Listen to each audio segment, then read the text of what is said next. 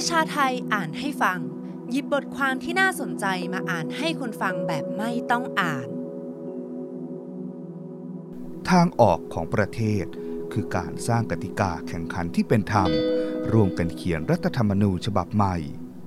สามชายสีสัน เผยแพร่เมื่อวันที่ 29 เดือนพฤศจิกายน ปี 2021 ความขัดแย้งที่ยืดเยื้อยาวนาน นับตั้งแต่รัฐประหารปี 2549 ดูไม่มีท่าทีว่าจะยุติลงได้ เมื่อฝ่ายที่ได้อำนาจรัฐ ปิดกั้นทางออกปฏิเสธไม่ทำตามข้อเรียกร้องของกลุ่มผู้ชุมนุม 3 ข้อ คือ นายกรัฐมนตรีลาออก แก้ไขรัฐธรรมนูญ และปฏิรูปสถาบันนอกจากไม่มีท่าทีจะเจรจาแล้ว ยังตอบโต้ด้วยมาตรการรุนแรง ทั้งสลายการชุมนุม การปฏิบัติกับผู้ชุมนุมเสมือนกลุ่มก่อความไม่สงบ ตั้งข้อหาที่มีโทษร้ายแรงกักขังไม่ยอมให้ประกันตัว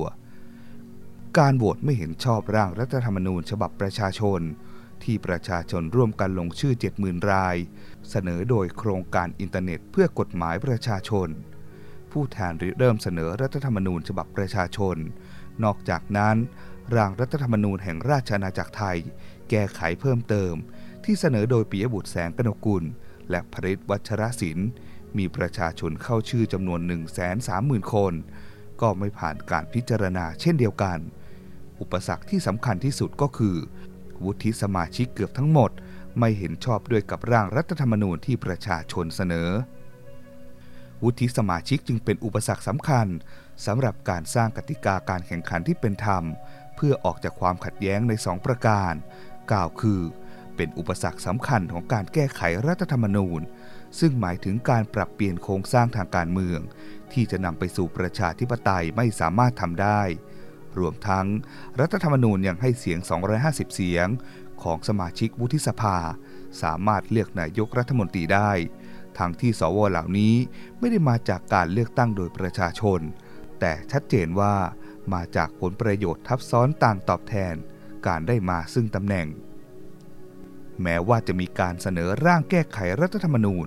ตัดอำนาจสวเลือกนายกรัฐมนตรี โดยพักเพื่อไทยและพักประชาธิปัตย์เสนอให้ ที่ยกเลิกมาตรา 272 ซึ่งเป็นบทเฉพาะการที่ให้อำนาจสว ในการเลือกนายกรัฐมนตรีใน 5 ปีแรกของการใช้รัฐธรรมนูญ ผลการพิจารณาร่างแก้ไขเพิ่มเติมฉบับนี้ แม้จะมีเสียงของสมาชิกทั้งสองสภารวมกันมากกว่ากึ่งหนึ่ง คือร่างของพรรคเพื่อไทยรับหลักการด้วยคะแนนเสียง 455 เสียง มีสมาชิกวุฒิสภาเห็นด้วย 14 เสียง ร่างของพรรคประชาธิปัตย์รับหลักการด้วยคะแนนเสียง 461 มีสมาชิกวุฒิสภาเห็นด้วย 21 เสียง แต่ทางนี้ต้องการเสียงสมาชิกวุฒิสภา 84 เสียง ร่างจึงจะผ่านความเห็นชอบ ตามเงื่อนไขที่กำหนดไว้ในรัฐธรรมนูญฉบับปัจจุบัน แม้ว่าสวจะคัดค้านการตัดอำนาจของตน แต่ก็ยังคงมีสำนึก กล่าวคือมีสวจำนวนมากงดออกเสียง ในร่างของพรรคเพื่อไทย มีสมาชิกรัฐสภางดออกเสียง 150 เสียง ร่างของพรรคประชาธิปัตย์งดออกเสียง 149 เสียง ซึ่งส่วนใหญ่เป็นการงดออกเสียงโดยสว ผลการลงคะแนนเสียงแสดงให้เห็นว่า ทั้งพรรคร่วมรัฐบาล และพรรคฝ่ายค้านลงคะแนนเสียงสนับสนุนร่างแก้ไขรัฐธรรมนูญฉบับนี้ ขณะเดียวกัน ก็ยังมีเสียงสวให้การสนับสนุนอยู่บ้าง การเสนอร่างรัฐธรรมนูญยกเลิกมาตรา 272 ตัดอำนาจสว เลือกนายกรัฐมนตรีจึงพอจะมีทางเป็นไปได้ หากสังคมไทยร่วมกันเรียกร้องสำนึกความรับผิดชอบของสมาชิกวุฒิสภา ที่ทำให้ประเทศชาติเดินหน้าต่อไปได้ ทางนี้จำเป็นที่จะต้องแก้ไขรัฐธรรมนูญยกเลิกมาตรา 272 ถือเป็นประตูบานสุดท้าย ที่จะเปิดสู่การเริ่มต้นการแก้ปัญหาความขัดแย้ง ที่ดำรงอยู่ในเวลานี้กล่าวคือ ประการแรกทางออกของความขัดแย้งในหลายประเทศ คือการวางกติกาเลือกตั้งให้เป็นธรรม เปิดโอกาสให้ทุกฝ่าย โดยเฉพาะพรรคการเมืองที่มาจากเสียงข้างมากของประชาชน ได้มีโอกาสจัดตั้งรัฐบาล และจัดให้เกิดสภาร่างรัฐธรรมนูญ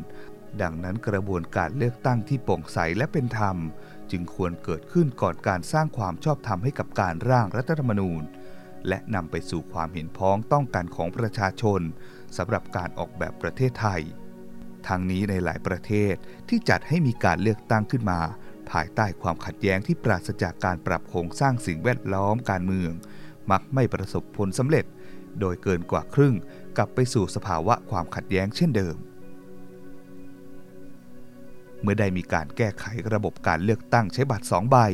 โดยได้ประกาศใช้ในรัฐธรรมนูญราชอาณาจักรไทย แก้ไขเพิ่มเติมฉบับที่ 1 พุทธศักราช 2564 แล้ว ถือได้ว่ามีการเจรจากันในระดับหนึ่งสำหรับการสร้างกติกาการเลือกตั้ง ที่ทั้งพักการเมืองฝ่ายรัฐบาล และพักฝ่ายค้านยอมรับได้ แต่ยังคงมีวุฒิสภาเป็นอุปสรรคสำคัญ ที่จะทำให้ได้นายกรัฐมนตรี ที่ไม่ได้มาจากความเห็นชอบของประชาชนพักการเมืองเสียงข้างมากที่ได้รับเลือกตั้ง ก็อาจไม่สามารถจัดตั้งรัฐบาลได้ และจะเกิดปัญหาความชอบธรรมตามมา ดังที่เกิดเหตุวุ่นวายตลอดช่วงเวลาของการใช้รัฐธรรมนูญปี 60 ซึ่งปัญหาความขัดแย้งจะไม่มีโอกาสขี้ขายไปในทางที่ดีขึ้น แม้จะมีการเลือกตั้งแล้วก็ตาม ถ้ายังคงมอบอำนาจการเลือกนายกรัฐมนตรีไว้กับสมาชิกวุฒิสภา ประการที่ 2 การแก้ไขความขัดแย้งด้วยการยกร่างรัฐธรรมนูญฉบับใหม่จำเป็นจะต้องสร้างโครงสร้างทางการเมืองใหม่ ให้สอดคล้องกับยุคสมัย และการเปลี่ยนแปลงของสภาพแวดล้อมทางการเมือง ขณะเดียวกัน ก็ต้องพัฒนาสถาบันทางการเมืองที่มีอยู่ให้ก้าวหน้า มีเสถียรภาพ มองไปในระยะยาวของการปกครองสำหรับคนรุ่นอนาคต ที่สำคัญต้องลดสิทธิพิเศษ ช่วงชั้นที่เหนือกว่า ตลอดจนความไม่เท่าเทียม เปิดให้เกิดกลุ่มที่แตกต่างหลากหลาย เข้ามามีส่วนร่วมในการยกร่าง เพื่อออกแบบรัฐธรรมนูญใหม่ร่วมกัน แต่การยกร่างรัฐธรรมนูญปี 2560 ที่อยู่ในปัจจุบันทำทุกอย่างในทางตรงกันข้าม กล่าวคือ มุ่งออกแบบรัฐธรรมนูญสำหรับการขจัดฝ่ายตรงข้าม คือพักเพื่อไทยที่ทำให้พ่ายแพ้จากการรัฐประหาร และมีความพยายามจะไม่ให้มีอำนาจในทางการเมืองอีก ขณะเดียวกันก็ใช้กลไกของรัฐธรรมนูญ ขจัดพักการเมืองใหม่อย่างพักอนาคตใหม่ทำให้ประชาชนผู้เลือกตั้งทั้งสองพักรวมกัน ที่มีมากถึงจำนวน 14 ล้านคนพักเพื่อไทย 7.8 ล้านคน และพักอนาคตใหม่ 6.2 ล้านคน ผิดหวัง และะเผชิญกับความไม่เป็นธรรมที่เสียงของพวกเขาไม่มีความหมาย เป็นเหตุให้ต้องออกมาสร้างพลังเคลื่อนไหวนอกสภา เรียกร้อง 3 ข้อเสนอ การแก้ไขความขัดแย้งจึงไม่ใช่ทำให้อีกฝ่ายพ่ายแพ้ หรือมุ่งขจัดพรรคการเมืองที่ไม่ต้องการ แต่คือการสร้างกติกาที่ทุกฝ่ายยอมรับ และให้ผลการเลือกตั้งตัดสินว่า ประเทศชาติจะเดินทางต่อไปทางใด ซึ่งแน่นอนว่าต้องอยู่บนความเป็นธรรมสำหรับการแข่งขันของทุกฝ่าย ประการที่ 3 รัฐธรรมนูญฉบับใหม่ที่จะยกร่างขึ้นเพื่อจัดวางโครงสร้างของสังคมไทยที่เห็นพ้องต้องกันนี้ จะต้องนับรวมทุกฝ่าย โดยเฉพาะฝ่ายที่ถูกกระทำและเมื่อสิทธิมนุษยชน ถูกทำให้เสียเปรียบในทางเลือกตั้ง และความไม่เป็นธรรมในการนับคะแนน ไม่ได้รับความเป็นธรรมในกระบวนการยุติธรรม ถูกกีดกันออกจากทรัพยากรของชาติ ถูกจำกัดสิทธิเสรีภาพ อาทิ กลุ่มชาติพันธุ์ กลุ่มความหลากหลายทางเพศ กลุ่มที่ถูกกีดกันออกไปให้กลายเป็นเสียงข้างน้อยจากรัฐธรรมนูญฉบับปัจจุบัน จะต้องได้รับการคืนสถานะความเป็นเจ้าของประเทศ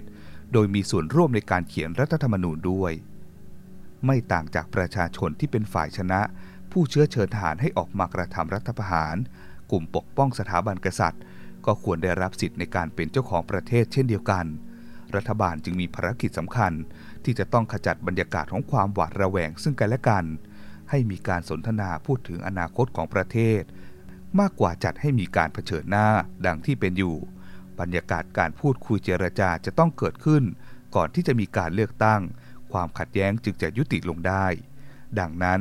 ก้าวแรกของการสร้างความสมานฉันท์ก็คือการเตรียมบริบททางการเมืองที่มีความชอบธรรม เพื่อปูไปสู่การแก้ไขรัฐธรรมนูญ ให้ได้มาซึ่งสมาชิกสภาร่างรัฐธรรมนูญที่ทุกฝ่ายยอมรับได้ การสร้างบรรยากาศของการเจรจา และการวางข้อตกลงร่วมกัน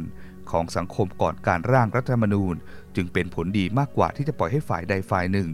ไปยกร่างแล้วนำมาเสนอต่อประชาชนในภายหลัง หลังการเจรจาสร้างความเห็นพ้องต้องกันแล้ว การให้มีสภาร่างรัฐธรรมนูญที่มาจากการเลือกตั้งโดยประชาชน จะเป็นหนทางที่ดีที่สุด ที่จะให้ทุกฝ่ายเข้ามามีส่วนร่วมกันเป็นเจ้าของ ประการที่ 4 ที่ผ่านมารัฐบาล และองค์กรของรัฐปิดการเจรจา ปฏิเสธข้อเสนอของฝ่ายประชาชนทุกเรื่อง การยอมให้มีการแก้ไขรัฐธรรมนูญ ในที่มาของสมาชิกสภาผู้แทนราษฎร วิธีการเลือกตั้งและการนับคะแนน ก็เป็นผลประโยชน์ของฝ่ายการเมืองโดยตรง แม้การยอมรับการแก้ไขรัฐธรรมนูญฉบับที่หนึ่งจะถือว่าเป็นก้าวแรกที่มีความเป็นประชาธิปไตยมากแต่อำนาจของสว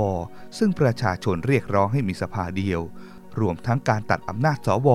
อันเป็นข้อเรียกร้องของประชาชนที่ต้องการ ยังไม่ได้รับการพิจารณา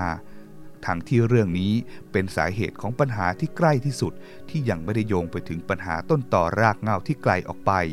ก็ยังไม่สามารถทำได้ โอกาสความขัดแย้งจึงมีแนวโน้มที่จะเกิดขึ้นต่อเนื่อง และทวีความรุนแรงยิ่งขึ้น การที่พักพลังประชารัฐได้โอกาสจัดตั้งรัฐบาล และบริหารประเทศมานานต่อเนื่อง ก็ได้สร้างความมั่นคงของฐานคะแนนเสียง ที่ได้เปรียบในการเลือกตั้งพอสมควรแล้ว เมื่อมีการเลือกตั้งใหม่พักพลังประชารัฐ เมื่อมีการเลือกตั้งใหม่พักพลังประชารัฐพึงเข้ามาแข่งขันในวิถีประชาธิปไตย โดยที่ไม่ต้องใช้อำนาจพิเศษเข้ามาช่วย ให้เกิดความขัดแย้งของคนภายในชาติเพิ่มขึ้น ประกอบกับที่ผ่านมาสวเองขาดความชอบธรรม และเป็นตัวการสำคัญที่สร้างความเสื่อมถอยในความเชื่อมั่นศรัทธาที่ประชาชนมีต่อสถาบันทางการเมือง การตัดอำนาจสว เลือกตั้งนายกรัฐมนตรี จึงเป็นทางออกที่ทำได้ โดยไม่กระทบกระเทือนต่อพรรคการเมือง ทั้งเป็นผลดีต่อตัวสวเอง ที่ยังคงทำหน้าที่ต่อไปได้ และมีโอกาสทำงานเพื่อชาติบ้านเมือง กอบกู้สถานะของตนเอง การตัดอำนาจสวผู้ที่ได้รับผลกระทบโดยตรงจึงมีเพียงคนเดียวก็คือพลเอกประยุทธ์ ซึ่งก็เป็นการสมควร และน่าจะเป็นความเห็นพ้องต้องกันของทุกฝ่าย จากผลงานบริหารประเทศที่ล้มเหลวโดยสิ้นเชิงทุกด้าน อย่างไรก็ตามพลเอกประยุทธ์ ก็ยังมีโอกาสพิสูจน์ตนเองโดยการลงสมัครรับเลือกตั้งตามวิถีทางในระบอบประชาธิปไตยการแก้ไขรัฐธรรมนูญโดยยกเลิกมาตรา 276 ของรัฐธรรมนูญแห่งราชอาณาจักรไทย พศ 2560 แต่มิให้มีผลเปลี่ยนแปลงต่อการเลือกนายกรัฐมนตรี ที่ได้ดำเนินไปก่อนแล้ว